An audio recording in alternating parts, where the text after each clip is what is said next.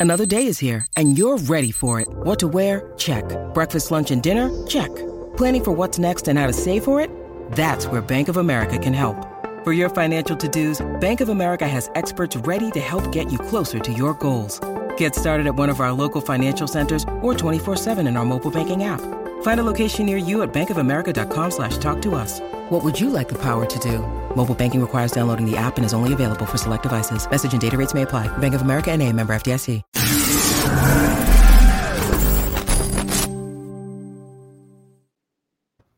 Good evening and welcome to Sugar and Silk, brought to you exclusively by Ace Podcast Nation. My name is Ben Doughty. My name is Michael Silk Olajide. So, what's up, Silk? Um, I, I, didn't know if you would be gracing the show with your um, radiant presence this week because I thought you might have been busy. I see you. Um, you, you were like taking pictures with hot women in some kind of exercise environment. Was that some project you're embarking on of late? Oh, I, I, I have to look at that picture. I don't, I don't, I don't quite recall. I mean, it's. No.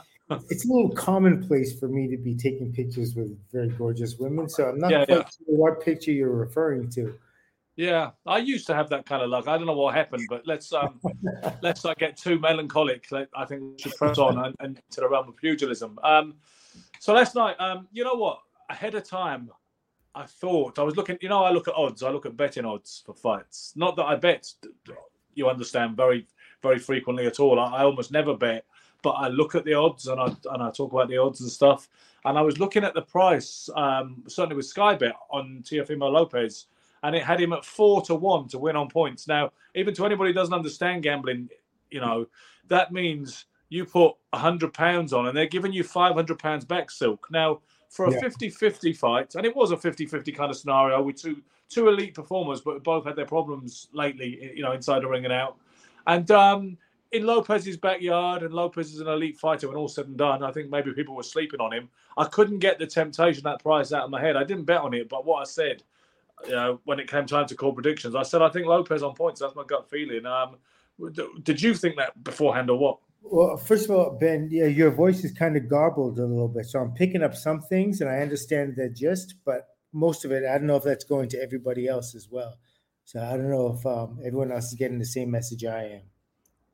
Is there any Maybe yeah. How, how is it now? Uh, say it again. I just said how is it now?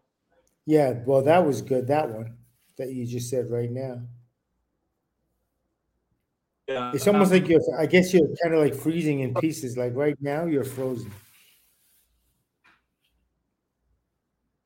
okay. you just froze. Okay. Uh, uh, see, I'm moving my head. I'm not freezing to me, but I guess you're not freezing to you either. Are you on now? Maybe you got to jump off and come back on.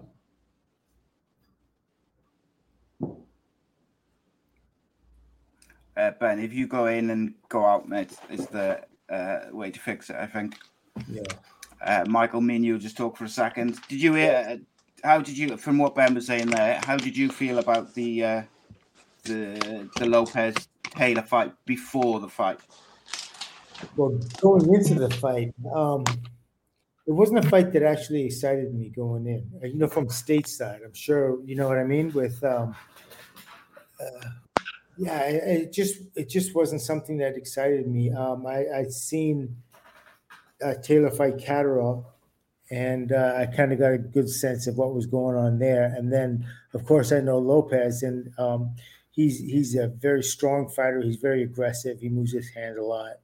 Um, but there was something about him that doesn't excite me either. It's just a matter of like preference. You look at style preferences and how people box and everything, and and so so neither one was really my cup of tea. Not that it doesn't mean they're not both not good or exceptional. It just means like when I look at fighters and I see guys fight and I look at their styles and I'm like it, it kind of like it doesn't do anything for me. You know what I mean? Are you there, Ben? Having said that, I mean, I, I, I like Lopez some of the uh, the touches last night. It was, it was a very confident performance. It was a great counter punching performance. You know, waiting for the southpaw to lead uh, quite Yeah. often. But I like the jump shot. Did you like the jump shot that Lopez? He does this little kind of little bit of a showboat and waves the hands, a little bit of kind of you know braggadocio, just Uh, gesticulating, and then he Ben, jumps in Ben, with you're that shot. still, you're still coming out garbled right now. It's What am I for everybody else? Because Simon told me everybody else is getting me clear. oh yeah. Guys, talk okay. to me on this. Okay, so then it's some, Um, some on my end. I'm trying to pick it up, Yeah, but maybe if you can speak in shorter sentences, because I I miss it when it's like long. If it's a long sentence, I can't. I'm trying to find the words that you're saying to piece the sentence together. if So you now you guys, if you guys watching this, if you guys watching this at home could let me know how clear I'm coming through, that would help. But I was talking about the jump shot from Lopez when he did that little bit of showboat. Then he, you know, when you catapult yourself in. Um, Oh yeah, kind of like Hagler used to do it. They call it the gazelle punch or you. whatever. Thank you. Well, yeah, they, they called it a gazelle punch, I think, when it was a hook, yeah? Like with, with Floyd Patterson, that was the gazelle punch. But when Hagler would often throw them straight shots, like you said, and hooks, but he would do it with a straight shot often, like a power jab. Um, yeah. And some people, I heard somebody called it the gazelle jab.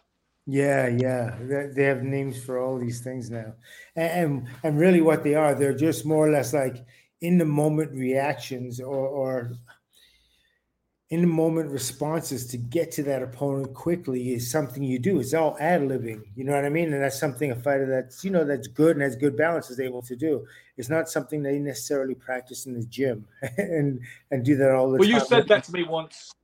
I was talking about Floyd Patterson switching once, and you were saying, well, you know, he just found himself in that position um, as Yeah. much as anything else. It wasn't like a Yeah. conscious move. I've got to pick my good friend Mike Ayala up on something. Um, I don't know what it was in response to because our broadcast has been a bit disjointed tonight. But Mike says, on the contrary, both legends in my book, world champions. Now you can't you can't confuse world champions today with with legends because there's too many of them. Because Yeah. me and Mike had this when I was in Texas. I'd, I'd say he was a pretty good fighter, and Mike would be like, "Well, of course he was, he's a world champion." But that doesn't automatically follow these days, uh, unfortunately. I don't think because we've seen, um, you know how it is. Uh, Iceman John Scully was talking the other day saying about how many world champion, world heavyweight champions he's met, and he was saying, and if we were to include the more bogus belts outside of the big four, then it then the total would swell even more. Now, you know, I've met a guy like Bermane Stiverne, but I don't really think on the one level he was a world heavyweight champion, but on another level I don't really think of him as, as any kind of boxing legend. You know what I mean? So I don't want to get sidetracked on that. But I, I think Taylor and Lopez they are elite fighters. I mean Lopez has proven it certainly by beating Lomachenko and then and then beating Taylor last night. Um, I think some people slept on Lopez because the preponderance of people, certainly on social media, were picking Taylor to do a number on him, and I don't understand why more people didn't see didn't see that coming. See, Ben, I, I, I look. I looked at this fight last night, and I saw maybe Taylor won the second round, and then pretty much from there, Lopez ran the table. And uh, uh, you know, I'm just tired of seeing the same old predictable BS from fighters that are supposed to be this guy's linear champion, and he's like five belt champion, all the rest of that kind of stuff, and and his performance was so damn predictable. Like Yeah. he's he's just throwing to left and then throwing. I'm just like I'm stunned that in this day and age, after you, you've seen fighters from, you have access to fighters from 1950 to current day great fighters, and you can't come with something more like with more uh, offense than that. Like that's that's really where you're at. Like, and, and I don't even know if it's Josh Taylor. I'm like your trainers. Like, what are your trainers telling you? Uh, There was not Well- one.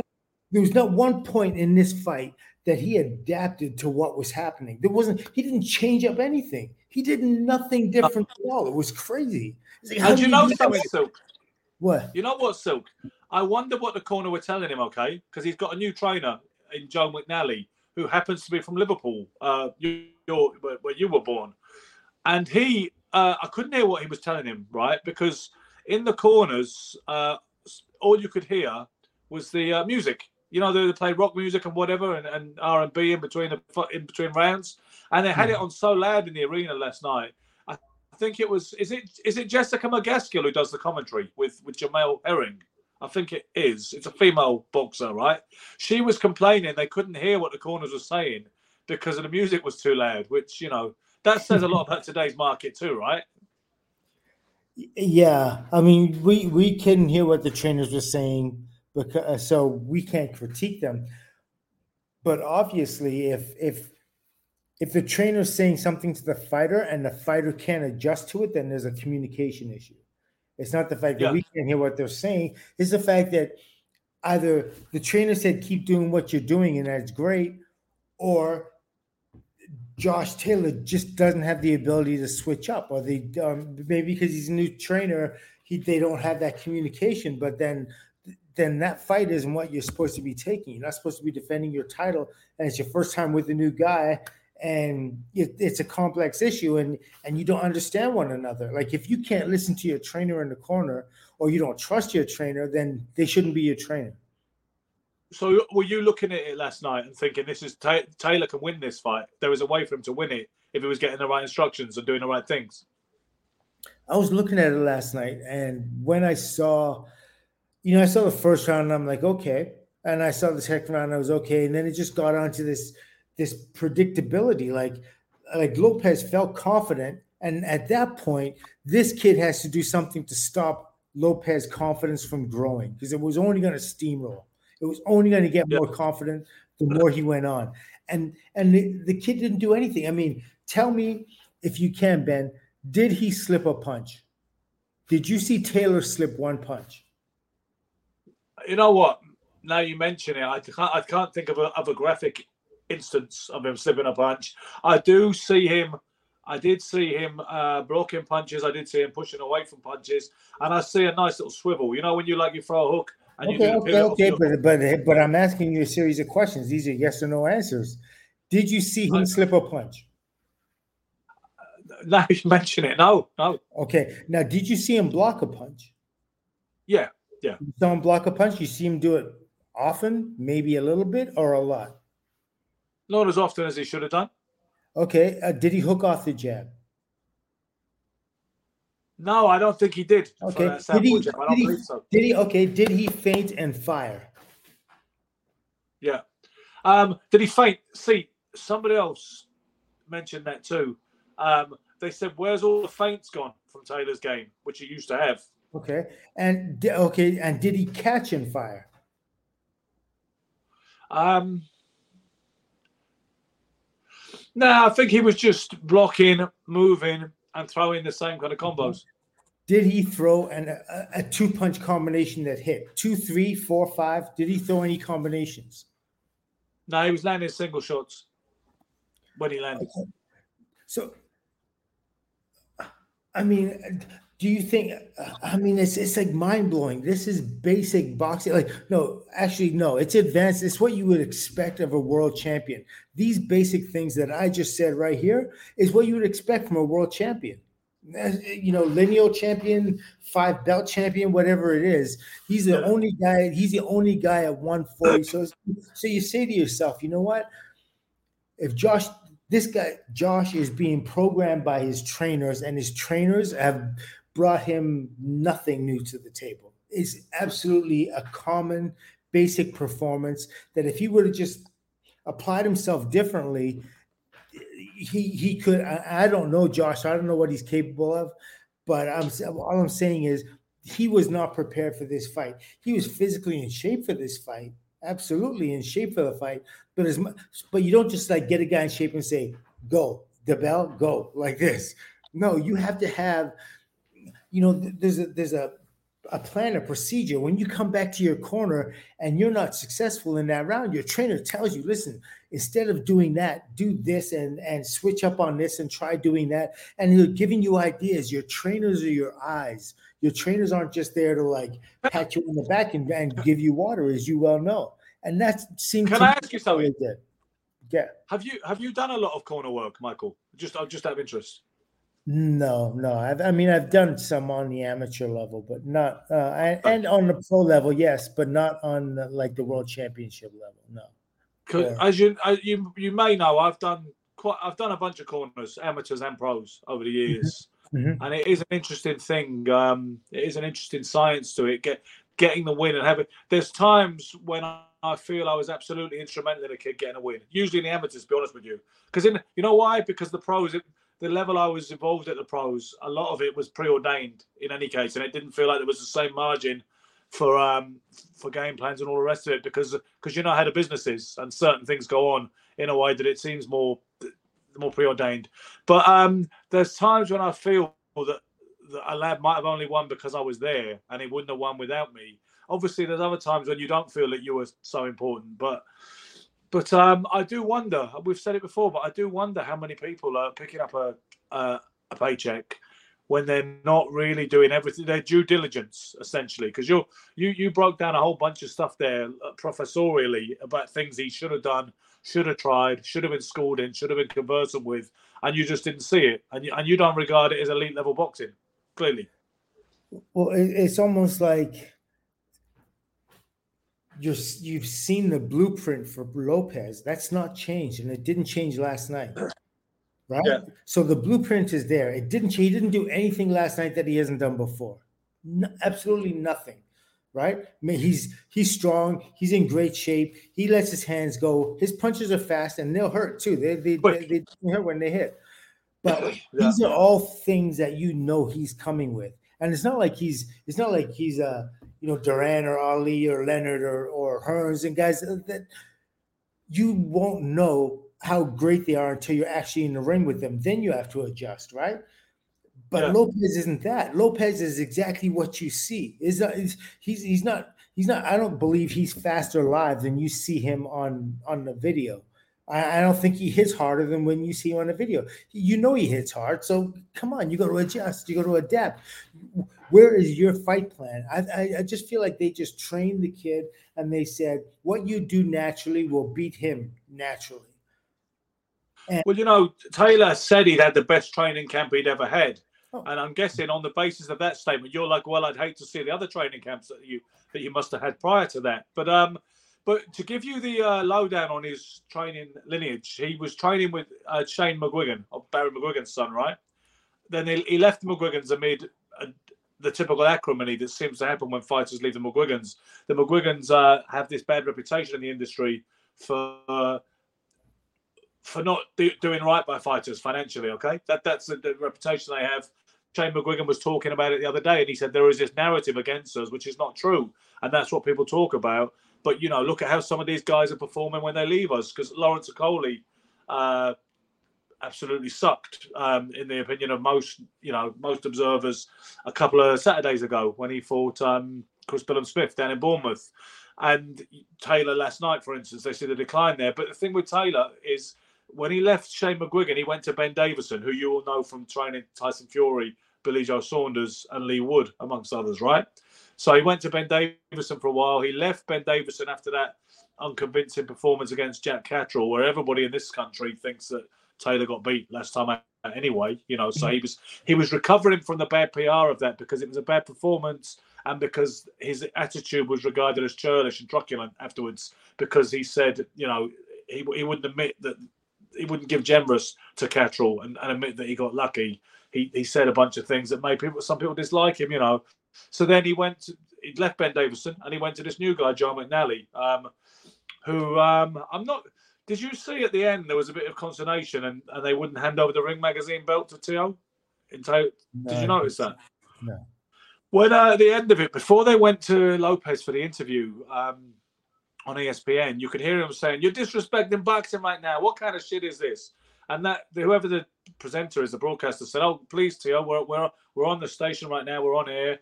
And what it was, he went to go and get the Ring Magazine belt.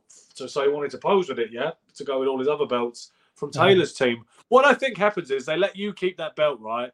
But you hand it over in the ring often, and then you get it back in the change room, and then they send the new champion another one, right? I think that's how it goes. You'd know more about that than me, although not no, quite enough.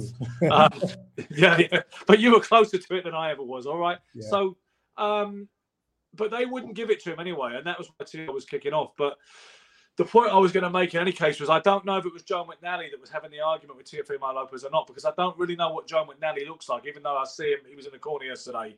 Uh, I don't know what he looks like standing up particularly, um, which perhaps that's not a bad thing because maybe it shouldn't be about the calls of the trainer. You know, I mean, you get these guys like SugarHill Steward and Ben Davison, you know, in this modern era, and they have a profile themselves and they're always doing interviews and all the rest of it. And, and perhaps that's not necessarily a good thing. You know, um, I not to put it all on the trainers because I also believe that Taylor doesn't know how to read instincts. You know what I mean? No. Like, like you have to know as a fighter, uh, you need to know what's going on, like the energy between you two and where it's at and how to change it. And all that has to be considered while you're fighting. Um, it's not just purely about you know punching the guy more times than he punches you. It's it's there's this there's this dynamic. You can tell when a guy's on a roll and he gets confident, and he starts coming back at you more. When he's putting more pressure on you, when he's you know when he like a lot of people think like the showboating is just a way to like distract or something but there's much more to it than that and and and when lopez uses it lopez uses it to show his exuberance to show his confidence um and and so it's real because when he really gets hit he doesn't do that he doesn't do any of that but when but when he um but but if but if he's feeling good and making you and making you miss and count hitting you with shots, he's doing all that. So he's very basic, straightforward. You can read him. At that time, you need to stop his roll. This boy's on a roll, and he's just going to keep building up and building up until you have to like you have to put a ten count on him in order to win. And but Taylor doesn't know for as many fights. I don't know what his amateur career is like, but his, for his professional career, he didn't know how to stop. Like he didn't listen to his instincts, and I don't know if that's because his trainers never taught him to listen to his instincts, which is obviously quite feasible. What trainers tend to do today is they'll train a fighter and they'll make him fight in their. Do not go outside the mold, really. Basically, just do exactly what um, we taught you to do. It's almost like a like a robot. You put together this living, breathing robot, and it only has the capacity of what the trainer knows what to do and not what this fighter is really capable of. So Taylor may be very gifted and talented, and he's obviously dedicated because he he is at the point where you know he won the world title, so he is dedicated and he's and he's strong and he's got all those things. But when it comes to getting over the top and getting over the exceptional or fighting something different than what he's used to Yeah. or what he couldn't expect, he can't handle that. And he's never going to be able to handle that with the trainers he he's got that that aren't showing him to do something different. I, that's how honestly how I feel. You got you have to show a man something different. They looked at all that video footage on Taylor coming in, coming into the fight, and he did the exact same thing that they expected. He there, there was no worry there. And so you can't come in pitching the same old pitch. In baseball, if you're going to throw a fastball over the plate, you know, 10 times in a row, I bet you six of those times they're going to be home runs off that. You know what I mean? It's the same old thing. Like Michael seems to be breaking up. I don't know what people are seeing at home right now.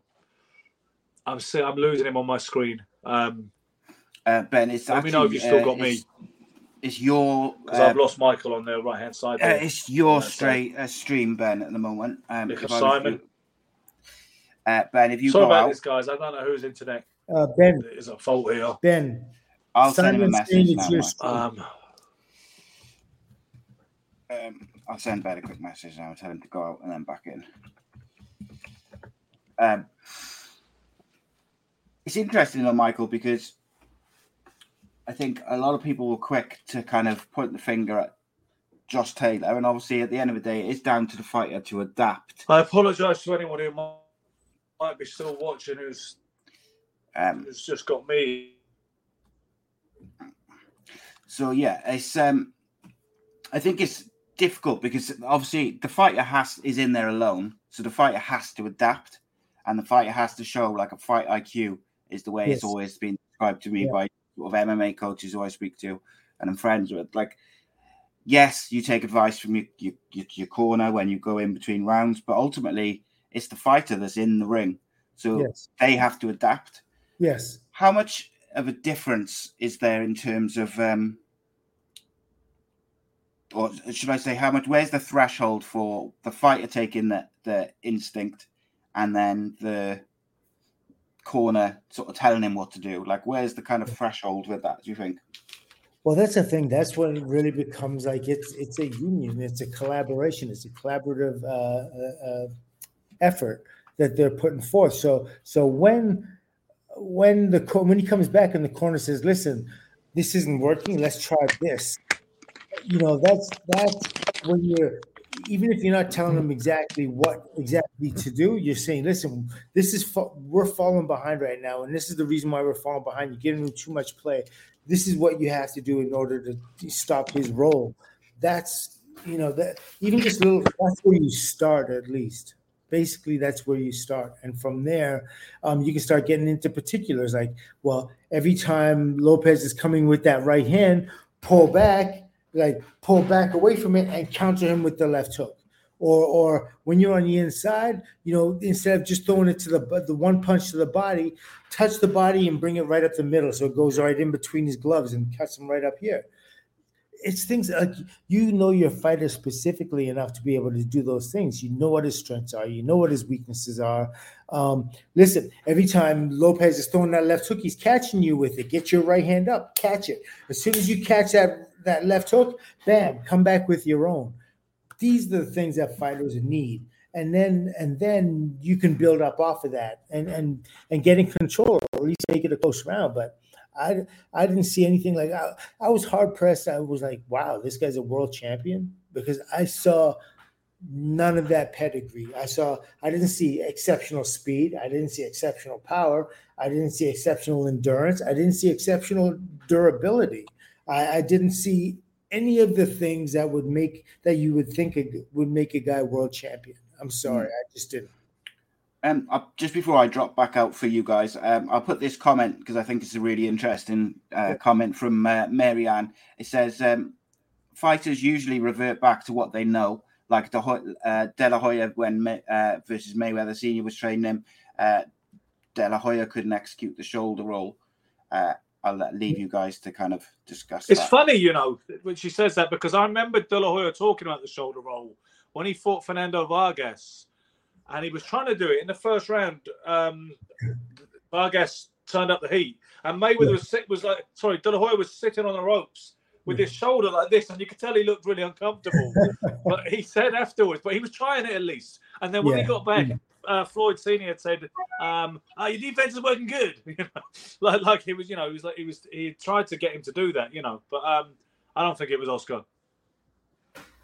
Yeah, um, I, I remember like a lot of times with fighters, if you'd have to overhaul De La Hoya's whole style because this is something he did his whole life, right? The way he fights, and and he's a yeah. reflex fighter, and he's you know he can go to the body. He's not an exceptional in fighter, but he can go to the body and step out. You know what I mean? He's not yeah. not Duran or Chavez on the inside. He's none of that. But but he is you know. But he will be. Able, he does throw body shots and he throws shots to the head. He's in and out. He's fast hands. Um, the shoulder roll is for somebody that's gonna that's very comfortable planting their feet and staying on the inside. That's not De La Hoya. De La Hoya is. I'm not saying he's fragile, but he's not an in fighter, and and so he's he's at range. He's long range and mid range, and that's where he should be, and that's where he should stay. I I can't I can't I couldn't understand why. It's almost like when what didn't Roy Jones train somebody uh, just recently that um, Chris Eubank Jr. Yeah, Roy and he and he tried and Roy tried to make this kid like him do doing the things that um doing the things Roy would do, and I'm just like, no, that can't be it. You need to develop a, a specific plan for that fighter because his reflexes, his temperament, your temperament is part of your style. You know what I mean? Like, yeah, you, know, yeah. You know what um De La Hoya said when he teamed up with Emanuel Steward he said what their remit was, what they were trying to work on. Uh, because he'd been with, I'm trying to think who he'd been with before. He'd been with um, maybe a guy. Called, it might have been with Robert Garcia before Emanuel Steward, right? Before Emanuel Steward. I'm not, I'm not. I believe that was the timeline. But anyway, when he t- there was a quote in our Boxing Monthly. Um, he teamed up with Steward, and De La Hoya said the goal is to be a little better than Robinson was, if that's possible. Um, and that's what he told Manny Manny Steward. I want you to make me better than Sugar Ray Robinson. And supposedly Steward said, "I believe you can reach your goal, Oscar," uh, which obviously it didn't. I don't believe it was. It, it's considered to have panned out that way. But that was he was shooting high when he teamed up with Manny. Mm-hmm. Well, it's interesting because I, I, remember with Manny, he had like a, an incredible stable coming up, and um, but I know Hilmer Kenty and Tommy Hearns fought a lot alike, and but there were a lot of fighters in Kronk that didn't fight like that as well. You know what I mean? That didn't fight. Well, thank you, because lately one thing I'm Silk, one thing I'm sick to death of hearing lately is the Kronk style. Like everybody's like, oh, Tyson Fury learned the Kronk style off Sugar Hill. Like he's, you know, got this ancient wisdom that he's handing down from the master. Uh, they were talking about Lawrence Okolie. Oh, he couldn't get the Kronk style, or the Kronk style didn't work. What, what the fuck is the Kronk style? I mean, basically, it's superficial, right? It's superficial. It's the left hand low, the right hand high, and and and yeah. and yellow shorts from there. I mean, it's it's, it's specifically like um, it's because both Hilmer Kenty and Tommy Hearns are exceptionally tall for their division that they look. And McCrory. And McCrory. And, and Milt McCrory, the Iceman too, but but I still think the Iceman fought a little bit different. I don't know. I don't know if he didn't yeah. fight the same way like Hearns. I think he had a little bit more both hands up, if I remember right.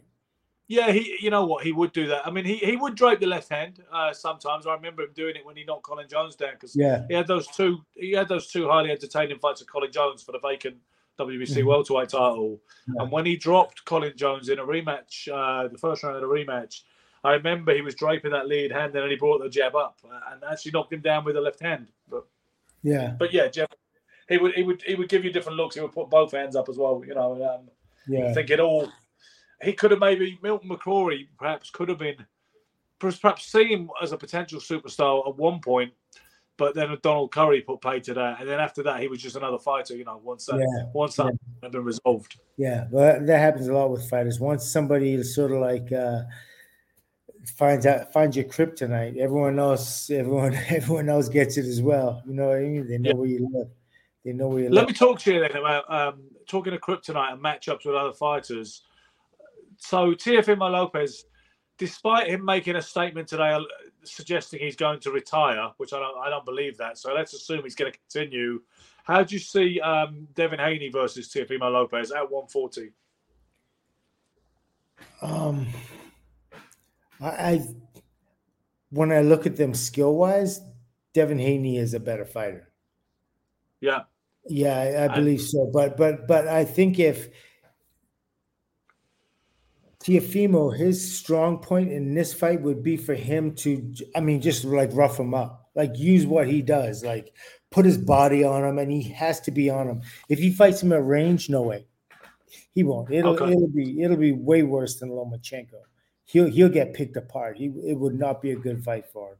He has to he has to like you know, like all his inner demons, all the rest. Of, he has to bring that to this fight and really fight like like Duran did. Leonard and, and Leonard Duran won. That's the kind of fight he has to make it. He has to make yeah. it a dog fight. He doesn't have the skills to go with uh, to go with this kid. Not long range. It's got to be mid range or on the inside. Uh, otherwise, he's he's going to get. He's not going to win.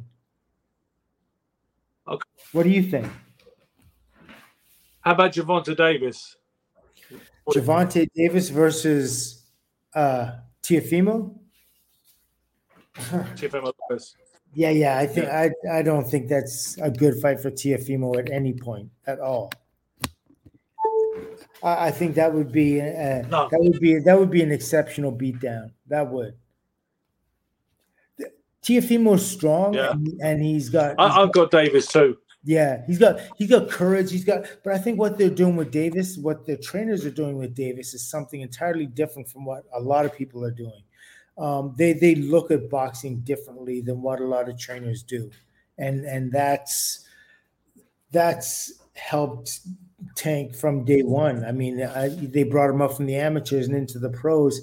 So all this stuff now is like it's nature for him. It's his nature. It's breathing and he doesn't have to hesitate anymore. He knows that as soon as the guy punches at me, I know he's open to be hit. If you start boxing with that strategy in your mind, that opens up a whole different world to you.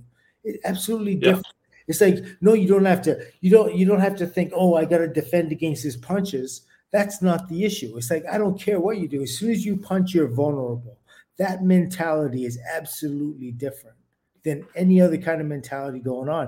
And that's what the exceptional fighters know on the inside, even if they don't know it, um, like if they don't topically, if they don't say it, they know that instinctually on, on a different vibration. Like here, they know that when that man throws at me, as soon as he throws, that means his fist is away from his face, right? I'm here and I can do all this and I'm hard to fight. But as soon as I punch at you and I go here, look, I'm open my body's open the side of my face is open everything is everything's there for me. So they don't fear punches. they don't fear people that are going to punch at them. They look at it like wow he's opening up the world for me. And and and and davis has the reflexes and the power to do that. He hits it the kid hits exceptionally hard. Not, not just a lightweight. He's going to hit hard whatever division he goes in. Yeah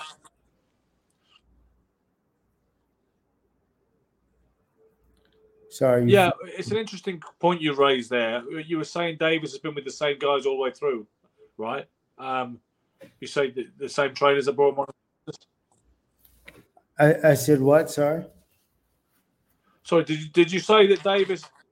Did you say that Davis has had the same trainers, same training team since he was in the amateurs? Is that what you said? I think, uh, yeah, I believe he does have the same trainers from when he was in the amateurs, right? They brought him up from there and right through to the pros. So that's an interesting question. I wonder when you think of the uber great fighters, when you think of the elite great fighters in history, yeah, yeah, it'd be interesting to have a quick um, think, think about how many of those guys had the same, pretty much the same coach or coaches all the way through, and those who chopped and changed. You know, someone like De La Hoya. I'm not saying he's one of the one of the para, you know, the premier great fighters in history, but he chopped and changed. We know he did, but he achieved a lot. Ali had the same guy all the way through, more or less, right? Uh, Angelo Dundee came on board from a second fight onwards. Uh, mm. Ray Leonard kept the same team pretty much, even though it wasn't all it wasn't all about Angelo Dundee. He had the other guys like Dave Jacobs and Pepe Correa and Jenks Morton helping him, and he stayed with that same those same guys all the way through. Ha- Hagler stayed with the Petronellis all the way through, right? Yeah. Um, Joe Louis was with was with Jack Blackburn all the way through until he, until he died, and then he had Mannie Seamon who stepped in, but only because only because Chappie died. So can you think of how many really? What about Duran? Duran had the yeah Ray Arcel most of the time, right? And Freddie Brown and Nestor yes, Plomo. Uh, uh, yeah. Nestor uh, Plomo Quinones. It was Nestor Quinones, I think. Um, so Duran pretty much had the same people around him, right? Um, Larry yeah. Holmes chopped and changed a bit, didn't he? Um, so I think Duran he did fight amateur though, right? Yeah, but regardless, I, I don't know. I don't know if he had Brown and and um and Arcel as an amateur. I'm not sure, but as a pro, no, that, that, that's that's the red herring. That's not important. I mean, you, you you chose to cite that Davis has had those guys as amateurs. What I'm talking about, premier top tier greats who had the same trainer all the way through the pros. Yeah. Yeah, I'm sorry. I, am trying to I'm trying to hear you, but it's like it's it's really jumping in. I'm sorry um, I'm getting I'm getting just bits of it. So I want to answer intelligently or accurately, but it's very hard for me to hear. Um, I'm, one, getting, one of the downsides of one of the downsides. I don't know how everybody else is hearing me, but one of the downsides about moving to this new part of London is that I've got such a lousy signal in my place. We're actually going to have a conversation about getting broadband in um, instead of running things off the um, the uh, mobile contract data because um, what's it? Silk, you're such a classy gentleman, says Paul Driscoll. Mar- Mar- Marianne says Pacquiao had Freddie Roach all the way through. Um, yeah, the signal here is lousy to the point where it's it's getting on my nerves and because it, it's, it's making too much impact on all all the things I need to do. So we're going to look at changing that up so this doesn't happen next week. How's it now? Um, I can I can pick up bits and pieces, but we'll we'll do we'll do the best we can. We can't can't get stopped. Don't let the referee stop the fight. No. so I was just wondering which which how many great fighters did chop and change with the um with the with the trainers they had. Most of them had the same gut had the solid teams, didn't they? Stable, solid arrangements, which they stuck with through for better and for worse. Most most of the great fighters, I would say. Jack Dempsey was I know was an example of that. Um, I think Harry Greb had the same trainer for a lot of the time. Mm-hmm. Um, I know he worked with Lou Yeah. Stillman for, for a while, but Yeah. it was it's probably more of a modern disease, isn't it? To completely to shop around for trainers Sure. and to keep Sure. I mean, uh, part of the thing that happens now, as soon as you lose a fight, then people are like, you know, you're casting about blame, and and it's an issue because you lost. uh, Losing a fight's absolutely natural. It, it's only teaching you to how to do it right. Like if you lose, that's how you correct yourself and get better. Even Floyd Mayweather, who never lost a fight, as an amateur, he lost that fight in the in the Olympics, and you saw how upset he was. You saw how he was crying and all that that kind of stuff. That's Yeah. what set the stage for his professional run. You know what I mean? Like for him to go 50 0 or 49 0, whatever it was, it's directly because of his experience in the Olympics. Uh, you know what I mean? Like Yeah. not wanting to lose, but it's the loss that carved, uh, that created the individual, Pretty Boy Floyd or Money Mayweather, whatever it is. That loss played a major factor in his, you know, it made him condition as best he can. It made him mentally prepare for who he was going to fight the best he can. He didn't like the, the flavor of losing. So losing's a natural part of it. And we're all going to lose at some point. If not the start like Floyd did, then at the end or in the middle. But you have to be able to take that loss and cap and actually capitalize on it. You actually what what it's what what the loss is telling you is there's a hole, there's a there's a, a, a loose chink in your armor, and you need to tighten that. And if you tighten it, you've added more weapons to your game, and then you can fight better and you can fight better guys and you can earn more money and you won't lose and you won't end up with brain damage. But you have to be able to pay attention to the things that you have you have to yeah i mean you really have to absorb what's being told. You know what i mean? The le- absorb the lesson Yeah, and and that, that's a, a very popular maxim these days on social media. People talk about the, the they learn, you know, you learn more from a loss than you will do ordinarily from a victory. Although listen, but but it's not. I think but some it's not- yeah but it's not like like okay so you're gonna lose 20 fights in a row it's not like you're gonna learn you're gonna No. know, I was no learning fight forever. Yeah, yeah, exactly. You're going to be learning forever, exactly. And some people just don't get the message. But if you can, if if you could learn off, every time you lose, there's less. Every time you get hit, there's less of you than there was when you started. That's the thing in terms of how resiliency works. Every time you'll see it over and over and over again, and many fighters who have fought will tell you the same thing. It's like you're just getting chipped away at. It's just getting chiseled away at. So every time you're taking a shot, your resilience. It's like it's like that uh, like that well, the proverbial well, and the well's full of water. And every time you drop that bucket down, you Yeah. lift the water out. There's less water in the well than there was when it started, and the rain's not going to come back down and fill up that well. It's the same thing when you're getting hit. Every time you're getting hit, your resiliency is dropping, dropping, dropping, and all of a sudden you're getting hit with shots from guys that aren't even punchers, and they're hurting you. And, and you wonder why. Well, that's because you know a person chipped away. So losing, getting hit consistently, that doesn't do anyone any good. You're not going to take a better shot at the end than you did at the start. No, um, which is why you shouldn't have a bunch of wars in the gym either, and why you shouldn't do too much sparring and too much rough sparring uh, all the time. You know, um, I, I always remember reading um, a journalist when I was a teenager talking about Frank the Animal Fletcher, and he Mhm. said, "I will never understand why these kind of fighters like Fletcher lose their chins so all at once and totally." Um, but you just explain Yeah. why it is, you know, and Yeah, maybe a journalist doesn't get it, doesn't understand it. Why should he? But you understand it as, as a fighter who is at the sharp end like Fletcher. That like Mhm. you've only got so many movements and so much resilience and so many Yeah. shots you can take and so many shots you can ride. You know, um, exactly. Matthew I'm going to suggest. Yeah. Yeah, exactly. You know, I mean, he was Mr. Excitement, a highlight reel, and he could Yeah. walk through a wall in his Yeah. prime. But you can't do that forever, which mm. is why a guy like Floyd lasted as long as he did, even with bad hands towards the end of his career, because he was so damn clever and professorial and smart Yeah. that he just knew how to make fights easier. Pernell Whitaker was I Yeah. saw a quote from him today. He Yeah. said, you know, I, fights don't have to be hard. He said, if you're looking for a hard fight, it's easy enough to get into one. He said, of course it is. He says, but I personally think most of my fights have been very easy, and they, you know, Mm. they, you can see that from his style and his approach. Um, Yeah. I'm going to suggest we we cut out of this one at the 45 minute mark. The reason being because we had these problems tonight and also you know actually I've got this feeling you're actually much better now. Now that you're cutting off, it's better than it has been for, for 45 minutes. Isn't that typical? always seems to be the way, but I'm gonna. I'm not gonna tempt fate with that because the other thing, it- it's boring to explain it, but you know it. Listen, phones, right? Phones do certain things. This is like a a good iPhone, but you get to a point when they don't charge as good as they used to. And Okay. I've got a charger in it now, but when you get that 10% um, warning, um, I can't see while I'm talking to you. I can't see if it's charging or not. That's not something. When you've got the, the Streamyard screen, doesn't allow to see that little that little kind of zigzag thing Yeah, that tells you it's charging. Battery. And what I don't want to do is for it to just cut out super unprofessionally. I'm not suggesting we're at this state of the art, cutting edge of professionalism in broadcasting right now, because we do have a certain kind of rough and ready charm with our presentation as it stands. But it would be worse if it suddenly just cut completely dead in the middle of a fascinating point, wouldn't it? Well, which one of us is rough and which one's ready?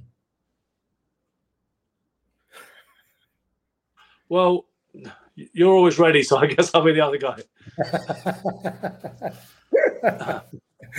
well, I'll actually, I'll actually be um eh, this Thursday. This Thursday, I know you got to run. I'm going to be in Liverpool, so I'll be cutting through.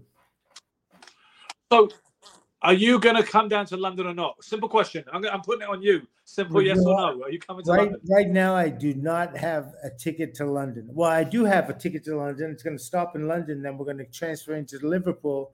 But um, I do not think I'm staying for the kind of time that will allow us to shake hands for the first time.